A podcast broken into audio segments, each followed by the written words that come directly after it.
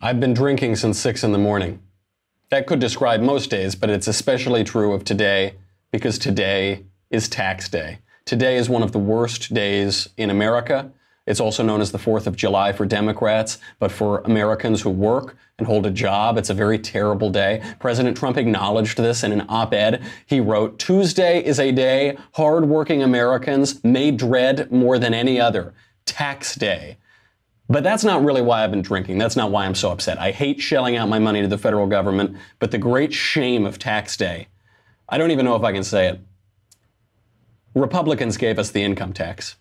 I know. It pains me as much as it pains you. It's really awful. We will go through the history of that. We will analyze why and how it was actually Republicans twice who gave us the income tax. Then, speaking of the government taking all of our hard earned money, whatever happened to libertarianism? Whatever happened to the libertarian moment that we were all promised? We will talk with libertarian broadcaster extraordinaire, former Marine and foreign currency trader Jason Stapleton of the Jason Stapleton program and explain what happened and why the federal government is so big and bloated and stealing all of our money. I'm Michael Knowles, and this is The Michael Knowles Show.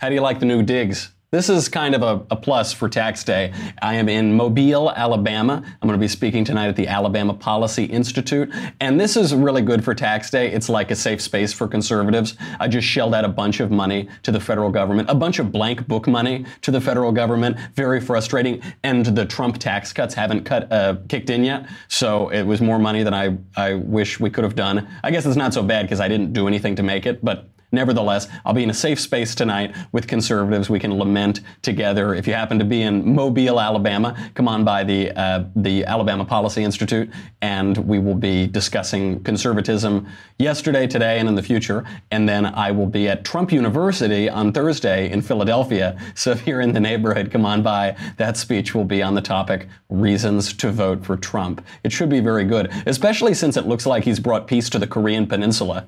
That's also in the news. Maybe if we have a little time at the end of today, we'll be able to get to that. How after 70 years, Donald Trump, President Covfefe, is finally the guy to bring peace to Korea. Not Eisenhower, not Kennedy, not Reagan. Not, nope, just Donald J. Trump. That is that is a beautiful thing. So so it is tax day. To celebrate tax day, uh, and also to give me an opportunity to just keep drinking. We will discuss whatever happened to libertarianism. You know, in 2016, everybody in the media, they told us this is the libertarian moment.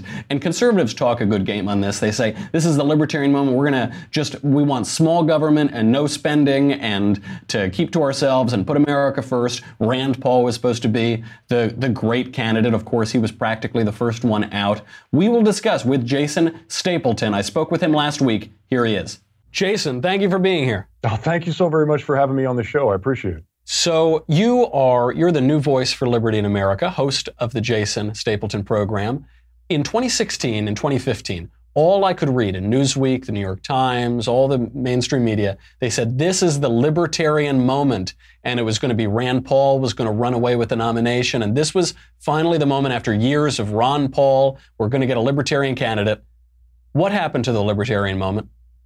Uh, yeah, that is a very, very good question. It's it's relatively easy to answer. I think that uh, you had two of the most polarizing and really, if you want to be honest with it, terrible candidates for for president of the United States because neither one of them were were really very well liked and uh, and what you ended up having was everyone's looking to third parties, and this was the Libertarian Party's been around for 40 years, and they've been trying for a long time to figure out how they're gonna how they're gonna gain market share, I guess, in the political movement. And this was a a really key opportunity for them to kind of sell libertarianism as a viable third party option.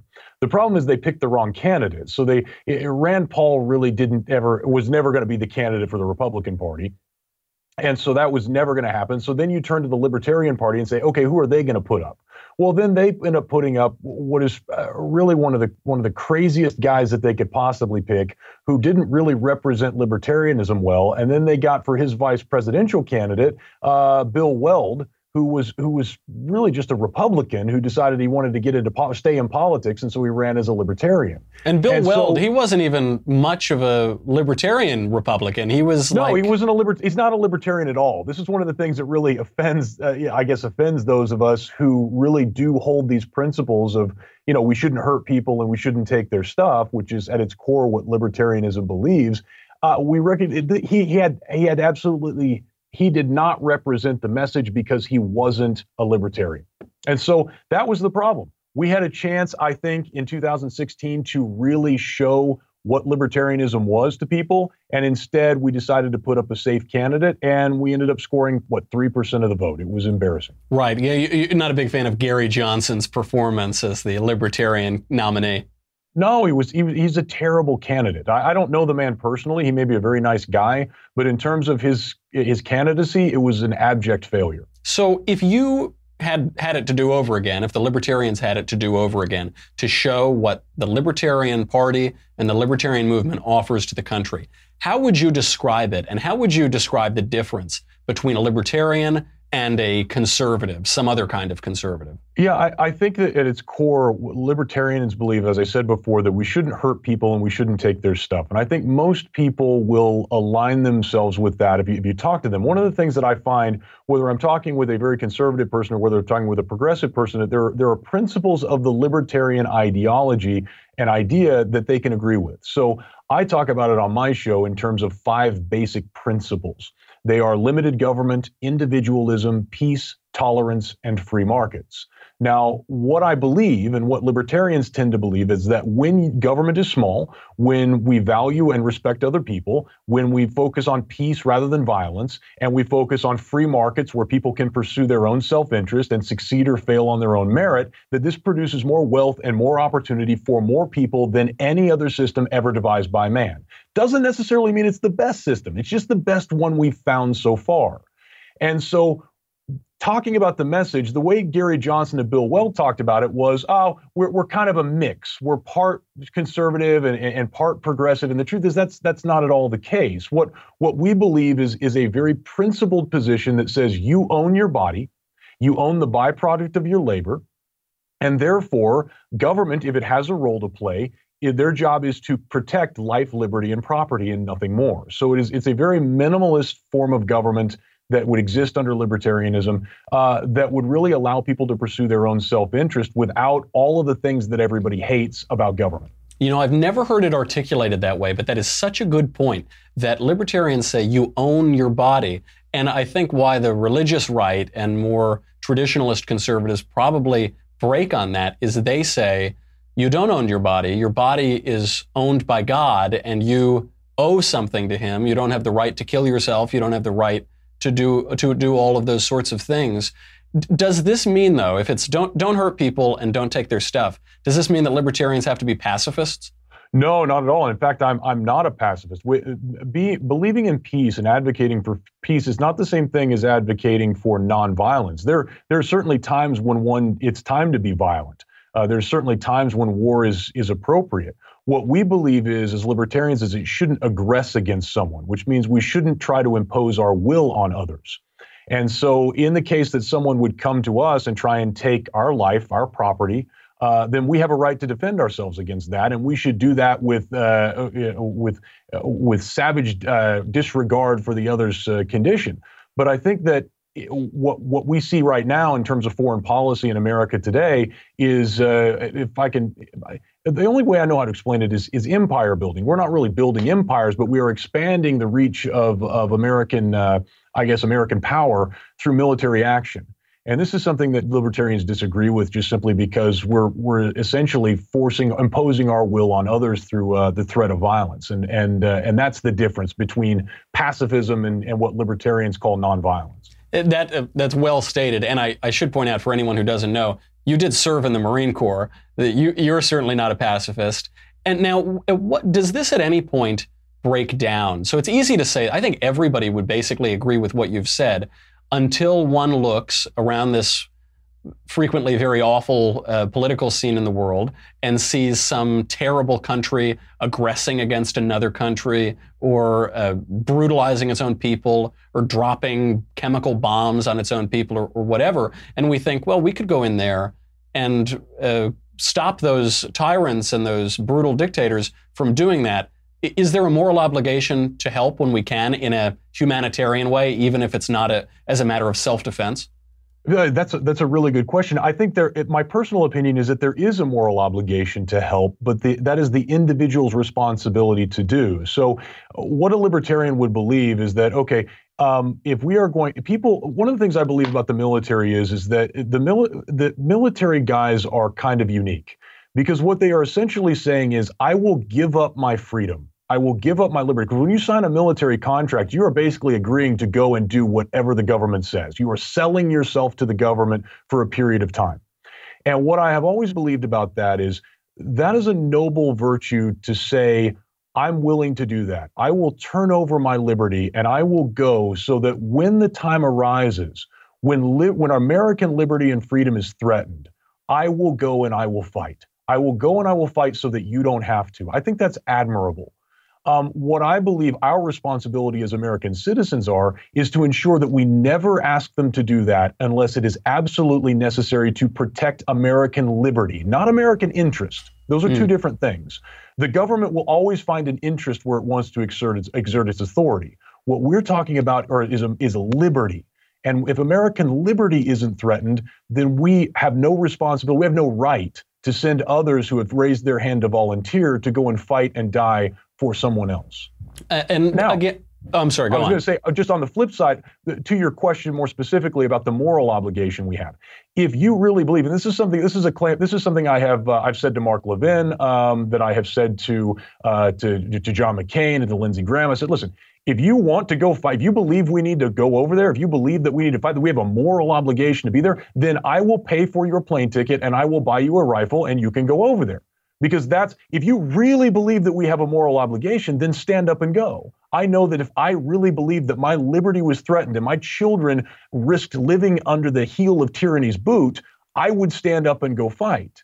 And so if i'm not there it means i don't think it's important enough to put my own life on the line that i'm not going to ask somebody else to do it for me. Uh, and I think I think most people would agree with that too. But what about again in the hard case where, say, you look at a failed state like Libya, or you look at a failed state like Iraq or Syria at this point, and you say, well, I, there are interests that are threatened. American liberty today may not explicitly be threatened, even though we, as we learned the hard way, those people can now make it across the ocean and threaten our liberty and our safety. But you say if we allow that place to fail, the worst people in the region are going to go in, they're going to train, they're going to brutalize people, and they're going to prepare to come attack us either in Europe or in the United States. Is there then some uh, strategic uh, interest in preventing that or preempting that, or is that still absolutely not? No, another very good question. And I would respond like this I would say potentially.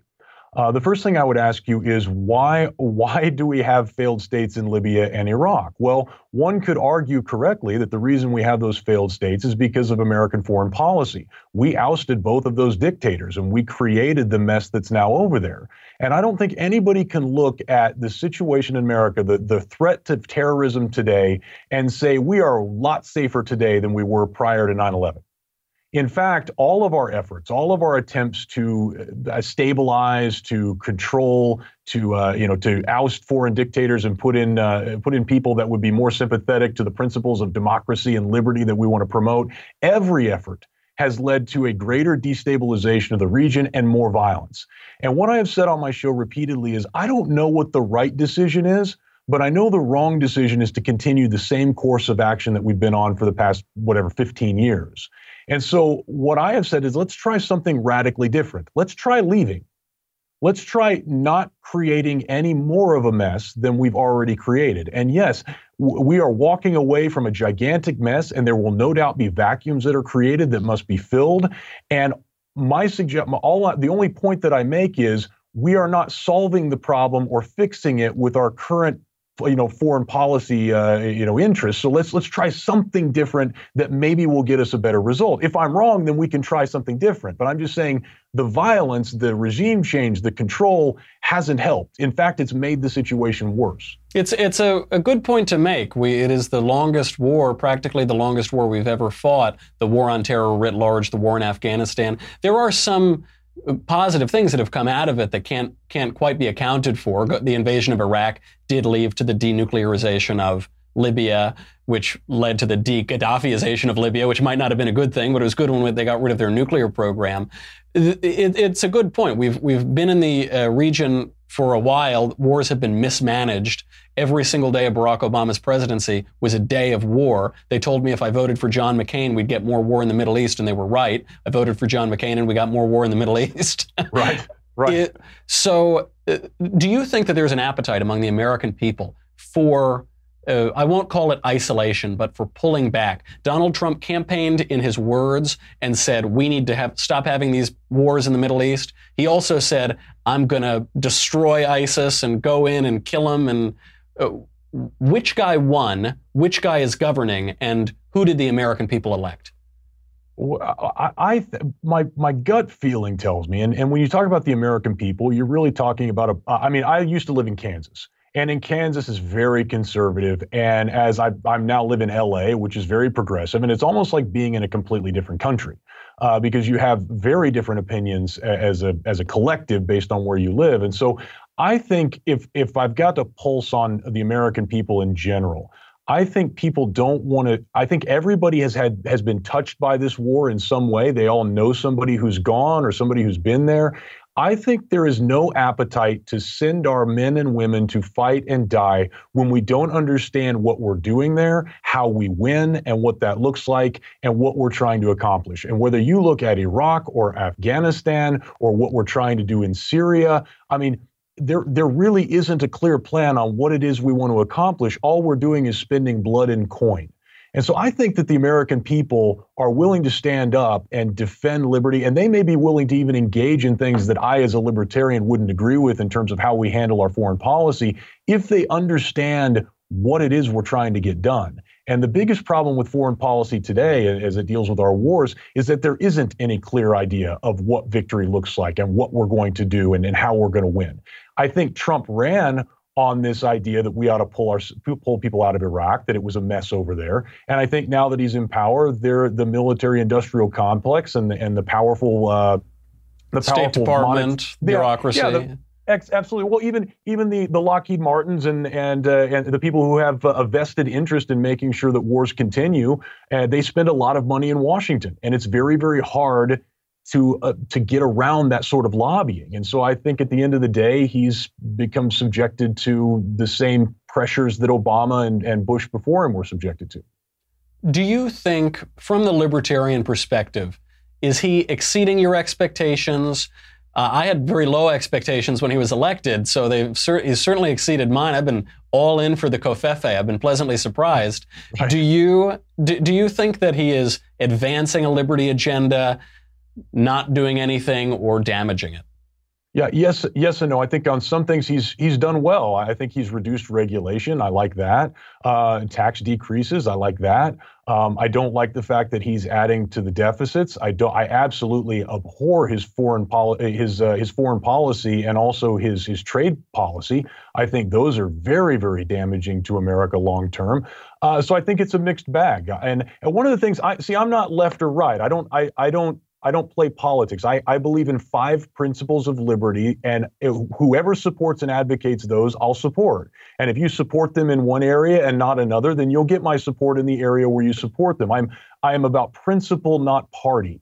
And uh, and so that's uh, the, the Trump has been a mixed bag as as that goes. This is uh, my problem with the libertarian movement because I, I like so much of it. I'm so, uh, I agree with so much of it. But I'm always reminded of the Lord Acton quote, which I'm going to butcher, but it's something to the effect of the, the Friends of Liberty have always been few, and they've achieved their goals when they've achieved them by associating with auxiliaries whose own goals differ from the Friends of Liberty. And there's a risk involved with this. There's a moral risk, but we do it anyway, even though it could blow up in our face and uh, really damage our, say, our integrity or our view of ourselves. Does the libertarian movement is the path forward for the freedom movement or the libertarian movement to form its own party, have a viable third party, get 2% of the vote, 3%, 5%, try to grow it that way? Or is the goal to work within one of the two major parties and move the Republican Party more in its own direction? Um, can yes, I, I don't. The, the, the, I don't. Here's I, I I have a real problem. If you if anybody who's listened to my show knows I I absolutely have disdain for the Libertarian Party.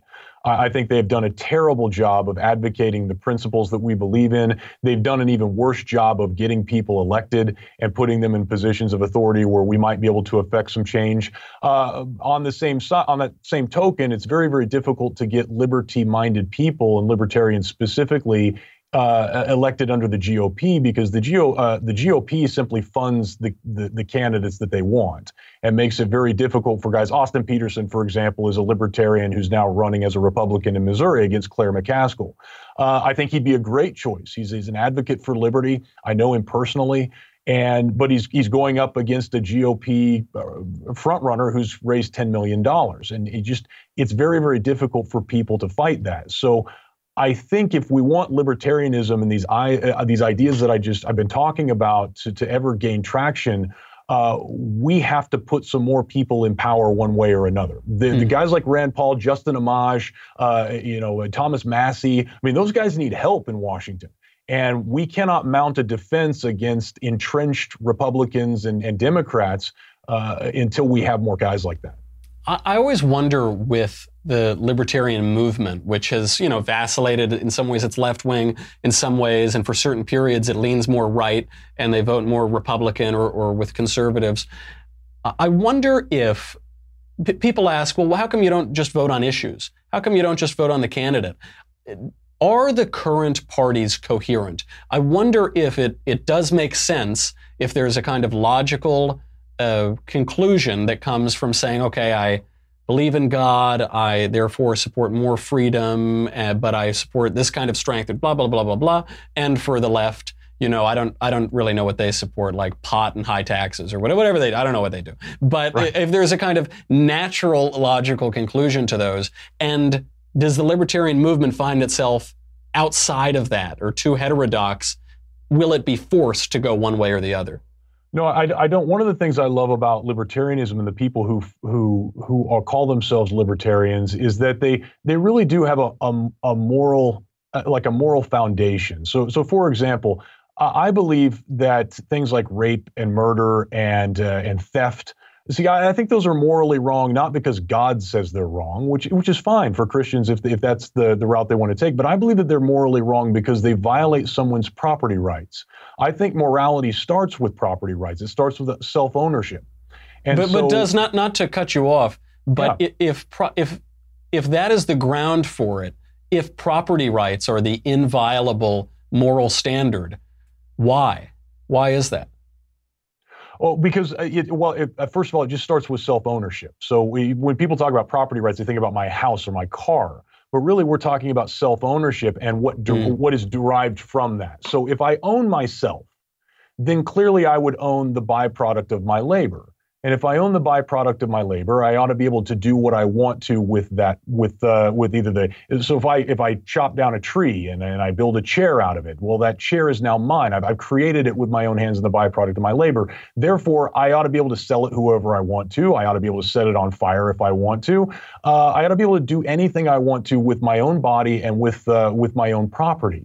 And so, if, if there is another reason beyond just a religious conviction, then I would like I would love to know it. To me, a religious conviction is just a, a personal belief in faith, which is fine. I have, I have no issue with that at all. I'm just saying, from a moral, moral perspective, the reason that these things are immoral is not because God says so. It's because it violates one's property rights. I'm a little skeptical. I think both of them are true. I do think I think it's immoral because it violates property rights, but I think that that's a good measure of uh, morality because God says so. And the reason I suggest this is that uh, at, in no culture that uh, did not have metaphysical thought and uh, metaphysical concepts did an idea like libertarianism or liberty evolve. the, the, the Western concept of liberty came out of a Christian culture, a culture that was informed and shaped by Christianity. And I just wonder, since we're talking about metaphysical things, morality, freedom, justice, fairness, things that aren't tangible, they're not material. I didn't create them. I didn't create a moral code. I didn't create justice. Because they're metaphysical and they're, they're pre, they're, they're beyond what is physical.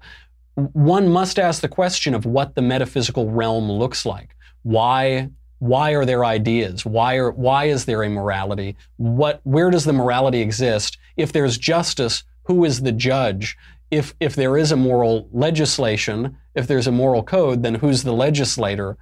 Mm-hmm. I not to uh, not to proselytize to you on my show, but I do wonder if that is a if that is a point of libertarianism that hasn't been followed to its logical beginnings, or if I'm well, just if I'm just the having a giving you that old time religion. No, no, no, and and uh, no. I, here's the beautiful thing about libertarianism is that libertarianism uh, allows for any religion. It allows for any. I mean, fr- frankly, it allows for socialism. If if you want to be honest, I mean, if people want to collectively come together and pool their own resources, uh, as long as it's being done voluntarily, a libertarian's not going to object to that. It's it's the voluntary nature of the action that's important to a libertarian. And so when we talk about religion, um, I, I, have w- whatever religion one wants to believe, and if you want to uh, go back to uh, you know talking about it philosophically, I think that that's that's wonderful. One of the things I harp on about libertarians is they spend a lot of time in the philosophical, and I like to spend a lot of time in the reality of improving liberty and free markets and and individualism.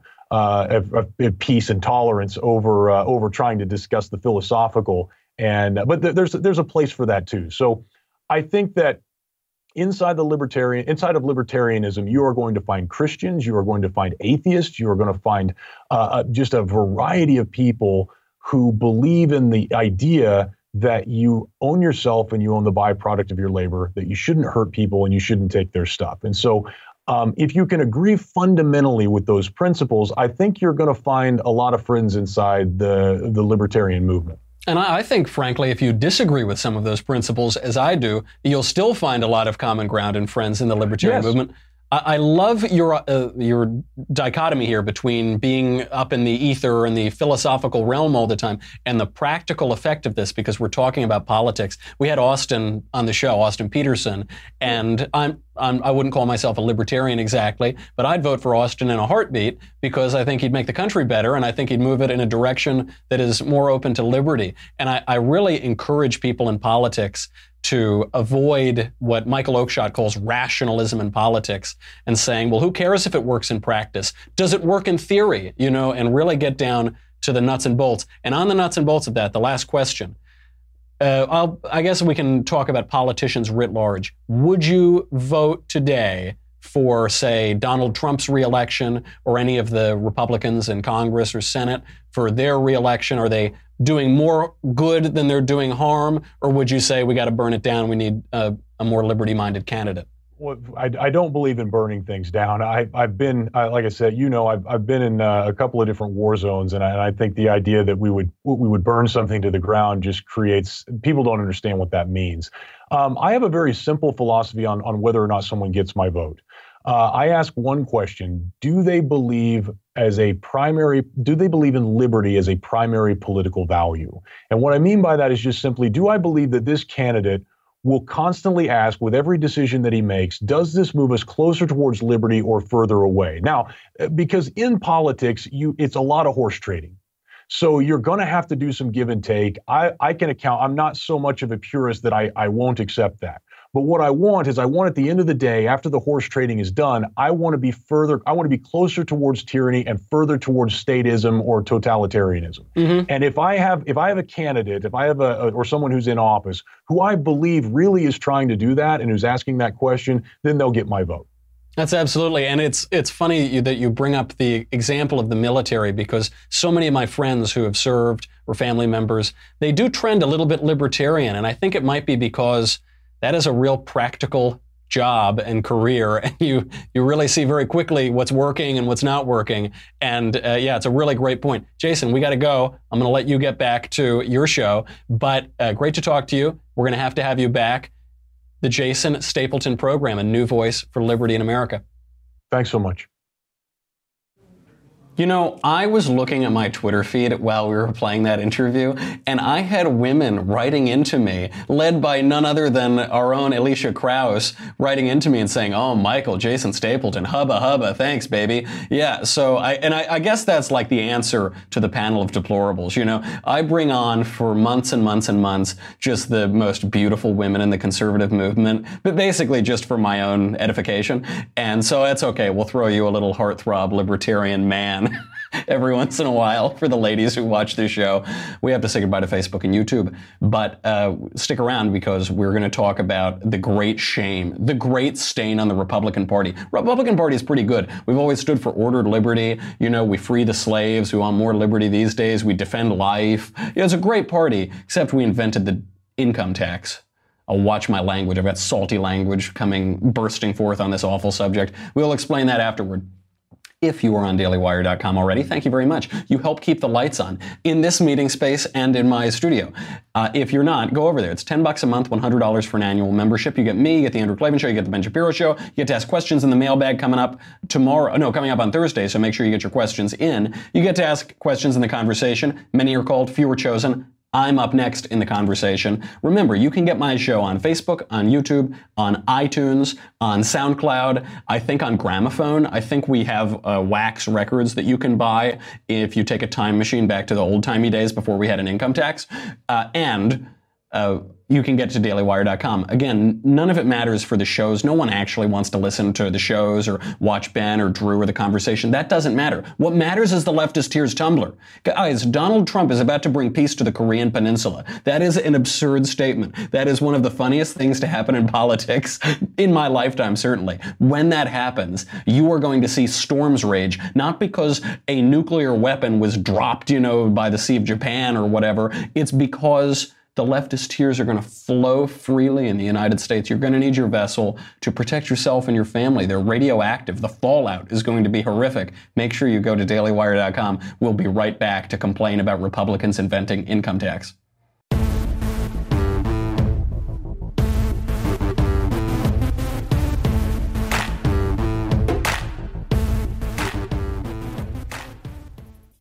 A true historical irony a true, you know, Republicans now, what a great party we are. It is the best party in American history. And we took the traditions of the Federalists, and then every terrible thing that the Democrats did, we opposed. The Republican Party was founded to free the slaves. We opposed Jim Crow. The Democrats wanted slavery. They wanted Jim Crow. We were the first party to support civil rights. We, you know, we're just like, we defend the unborn. Democrats want to slaughter all those babies. We defend the unborn we just got, right at the very beginning, we got this thing wrong on the income tax. And it wasn't like it just happened over time. It wasn't like, oh, some new Republican, some weird. No, it was the first Republican president issued the first income tax. It was the Revenue Act of 1861. It was the first Republican president, Abraham Lincoln. He uh, he did it because he had to raise 50 million dollars in revenue to uh, make the Democrats free all their slaves. So he had to raise all that revenue, and they couldn't do it. So they came up with a plan. It would include a mixture of tariffs, property tax, and income tax. Incomes over, uh, you know, a certain threshold. Not everybody was taxed, but some people are. So that happened, and then we made the Democrats free all their slaves and reunited the country, and so that that was good. That's fine. Then it sort of went away for a while. But we can't just let them off the hook that easily because this this poison, this poisonous idea of taking all of Americans' hard-earned money, that kept seeping into the culture. So in 1909, it wasn't some Democrat who proposed a, a new a constitutional amendment or a new income tax. It was a Republican and a conservative Republican. William Howard Taft proposed a 2% income tax on corporations and a constitutional amendment to collect individual income tax. Now, we should say there, it's not like people just didn't pay any taxes before. It's that the taxes were not on their income, but they were they were hidden. There were a lot of tariffs. There were huge tariffs throughout all of our history because you do have to fund the government. Government does cost money to run. So there was that. And then in 1909, uh, there was some. Uh, question over what the most effective way to raise revenue was because tariffs have a lot of downsides to them. As we all know, I mean, that's why Donald Trump is threatening tariffs now. I don't think we're going to see huge trade wars. He's doing it because China is cheating and they're they are not participating in free trade and they're violating World Trade Organization treaties and they're stealing our intellectual property and they're illegally subsidizing their industries. So there are there are some arguments for using this as leverage, but tariffs have a lot of uh, tough externalities to them. One of which is at this time when the income tax was being proposed, there was high inflation. This was being blamed on tariffs rather than an income tax. So anyway, uh, all enough excuses, enough defending the Republican Party. It was William Howard Taft who first proposed this, the Republican president, the conservative Republican president. Then the first senator to propose the the income tax was a Republican senator, Norris Brown.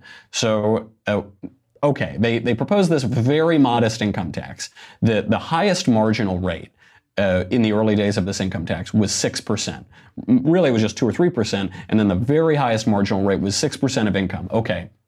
Within five years, this is the problem. Look, if someone wanted to take 2% of my income to fund the government, I can deal with that. I can live, you know. But what's so insidious is when the government gets its claws into your money, they just take and take and take. You give them your little pinky and they take your whole hand. So within five years of the income tax, federal income tax being instituted, the top marginal rate went from 6% to 77%. That is a huge increase. That is over an order of magnitude increase. And uh, a lot of this was to fund World War I. So they said, okay, look, we have this big war. We raised revenue during the Civil War, so we're going to raise revenue again by raising taxes tremendously on the, soaking the rich to pay for this war. Okay, that's fine. Then after the war, the tax rate went back down. The top marginal rate went back down to 24%. Okay, that's fine. 24% is better than 77%, but notice how we're bouncing around, right? At first, it's this little modest tax of 1 or 2%. Oh, 6% top rate. Okay, 77%. We're going to go back down to 24%. Well, 24% is still four times higher than 6%. That's still many multiples higher than the previous uh, highest marginal rate just a few years earlier. Okay, that's fine though, right? But then FDR comes in, and this is where we shift the blame to Democrats as Republicans, we decided we were going to play nicely. We were going to say, okay, look, I guess you need a little revenue here or there. We're going to be responsible about this. But the, the trouble with that is the Democrats seize on these things and they uh, they run with it way beyond any boundaries of reason. So FDR comes in and he decides that he is going to raise the uh, the rates tremendously, and not for the purposes of raising revenue. Actually, I mean, there, there was part of that. You, you had to raise revenue for the Second World War. But FDR proposed a 100% tax on all incomes over $25,000. 100, that's just wealth confiscation at that point for fairness, for purposes of fairness and equality. And now, the, the, the purposes of the income tax system right now are not to raise revenue. That's we're not really fighting major wars. We're not in the middle of a, a, world war or something, or a civil war that's bloodying up our entire country. They're just doing it for purposes of fairness or equality. And this is an amazing thing because apparently fairness is when you steal somebody else's money and then give it to a guy who isn't working as hard. That's fairness. You see, greed, greed is when I want to keep the money that I have made. But a charity is when I steal somebody else's money and keep it for myself. That's, that's compassion. That's charity. So FDR changes the game entirely. And it's no surprise that during FDR's time, we see uh, taxation, tax revenue as a percentage of GDP shoot through the roof in the early days of the income tax, the, from basically the founding of the country, the 18th century, all the way up to the creation of the income tax here and there, uh, you see uh, up until I guess about 1940, you see the uh, revenue, the tax revenue, is something like 5% at most of total GDP. It's very low, between 3 sometimes, maybe up to 7%, depending on how you're measuring it. Then FDR comes in in 1940s. This thing explodes. You get way, way higher rates, multiples higher rates, and it's stayed there ever since. You know, for the purposes of equality and fairness. And you paid your tax. Well, I don't know. My audience probably you haven't paid your taxes, but like you know, good people pay their taxes and everything. And guess they, they you know, for one, they don't want to be targeted by the IRS, and two, you know, okay, I, I live in this country, I have to pay my taxes, and it, they just bleed us dry. So uh, FDR obviously uh, ruined all of this stuff. Uh, during World War II, uh, you know, the, the, rates go really high. FDR doesn't realize that at a certain point, if you're taxed 100% above a certain uh, income, then you're just not going to work. Why would I work? Why, if I if I can work 50 hours a week to make $25,000, or I can work 100 hours a week to make uh, $50,000, but I know that all of that extra wealth is going to be confiscated, why there's no incentive to work. This is kind of the early uh, stages of the Laffer curve. This is kind of the early inklings of this that conservatives would run with uh, for years and, and which formed a, a lot of the Reagan Revolution. But even JFK intuited this. He said there's a, there, there are two tax rates at least where you have the exact same uh, revenue to the government 0% and 100%. If the tax rate is 0%, the government's not going to get any of my money. If the tax rate is 100%, I'm not going to work. So there are two, so we see a curve here, and there are always two uh, tax rates at which you'll get the same revenue to the government. So uh, that didn't work. FDR wanted this 100% income tax. Congress said absolutely not. That was so radical. So then FDR decided to issue executive orders for wage controls. This created a lot of economic problems, but fine. Then throughout the 1940s and 1950s, you had a forget about 6% just a few decades prior. You now had the highest marginal tax rates were 91%, 92%. JFK comes in, he lowered the taxes and consolidated the rates to 77%, then to 70% starting in 1965. Okay, I guess that's better than uh, 91 or 92%, but you see, do you see the, the, the trend here? You go low rate, really high rate, lower but still higher than you started, higher, do, do, do, do, do, you go all the way up. Uh, then Ronald Reagan came in, he lowered the rate to 50%, the top marginal tax rate. That was from 1982 to 1986. But there were revenue, revenue problems, there was a lot of uh, government spending, so Reagan ultimately undid a fair portion of those tax cuts. Then uh, the top rate was lowered to 38.5%. Then the top rate was lowered to 28%. George Bush one, who famously promised read my lips, no new taxes, immediately ran and raised taxes. That was like the first thing he did. That's probably why he didn't win re-election. Then Clinton raised the top rate to 39.6%. Bush two lowered it to 35. Then it went back up to 39.6. Trump lowered it very, very modestly to 37%. That's the highest uh, marginal tax rate now in, in uh, the Trump tax reform. So we know that virtually all of the federal income taxes are paid by a very, very small percentage of people, and uh, most Americans pay net negative uh, tax. Now, there are all these hidden taxes, of course. You pay sales tax, payroll tax. They, they, they, get you coming and going, but most taxes are paid for by, by the rich, uh, by a very small number of people. This gets to just an important point on taxes because obviously it's morally absurd to say that it's greedy for me to keep my own money, but it's charitable for me to steal somebody else's money or for you to steal my money or something like that. But taxes, low taxes are a good per se. They're not, the, the Democrats always say, well, how are you going to pay for that tax cut? I got two words for you, buddy, and they're not happy birthday when you say, how are you going to pay for that tax cut? It's my money. That's how I'm going to pay for it. I'm going to keep it. That's how I'm going to pay for my tax cut. Well, how are you going to pay for it? As though they're entitled to my money. They're not entitled to our money. That, that is not true. We contribute because we like our country, I guess, and really because we have to. But lower taxes are a good, good per se. It is a reflection of freedom. I work, and so I make money, and so the money is a, a, symbol of, of my work, of my labor, of my liberty, of my life, time of my life that I spend. If you're paying half of your money out in taxes, that means that for half the year you're a slave to the government. That's not a good thing to be. We, we don't like that tradition in America. Uh, they, they try to accuse us, say, oh, you're just you're greedy, you want to keep your money. Yeah, I want to keep my life. I want to keep my life. The money is a symbol of my liberty. The liberty is what I it's what I do during my life, man, and you're stealing my life. It's a good per se, and Republicans should get off of this bean counting technocratic nonsense where we say, oh, we've got to pay for this. Oh, it's going to be revenue neutral. I don't want it to be revenue neutral. I want tax reform to starve the beast. I want it I want revenue to be way down, and then I want to have to cut government spending because it infringes on our liberty. It is not good. An important thing to keep in mind on tax day. We forget this the rest of the year. It's so, you know, initially with taxes, you would pay your congressman. You would, eh, there, there wasn't this massive bureaucracy of the IRS. And uh, the Congress didn't really like that too much, you know, because uh, then then there's accountability there. Say, I don't like paying all these taxes. You can vote them out of office. So uh, now there are these huge bureaus. It's very complicated. It's so opaque. It's going to get a little bit better with tax reform next year. It's going to be simplified a little bit, but it's just dreadful. It's just a dreadful thing.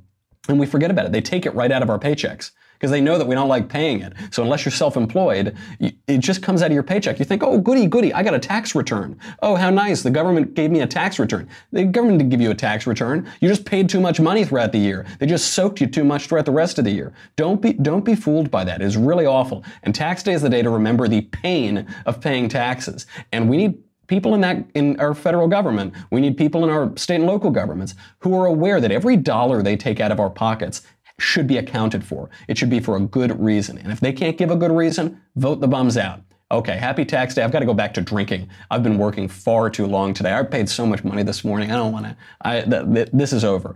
I will be speaking tonight, however, at the Alabama Policy Institute. So if you're in Mobile, come on by. We're going to be talking about conservatism today. And then if you're at Penn, I just got word the, the Penn students who are hosting me uh, they just uh, showed me some pictures. I guess the lefties are ripping down the posters for my uh, event on Thursday, Reasons to Vote for Donald Trump. And they're just leaving there. So I guess, you know, those Penn students, they really don't want people to find out that I will be speaking at Penn. So we shouldn't spread any more information about this, about this event that's going to take place on Thursday at 7 o'clock in Jon Huntsman Hall at the University of Pennsylvania. Don't tell anybody. Don't share that. The Penn, I don't want to upset the Penn students, so don't let anybody know that I will be speaking there on Thursday at 7 p.m. in Jon Huntsman Hall on the topic Reasons to Vote for Trump. Get your mailbag questions in. I'll see you tomorrow. I'm Michael Knowles. This is The Michael Knowles Show.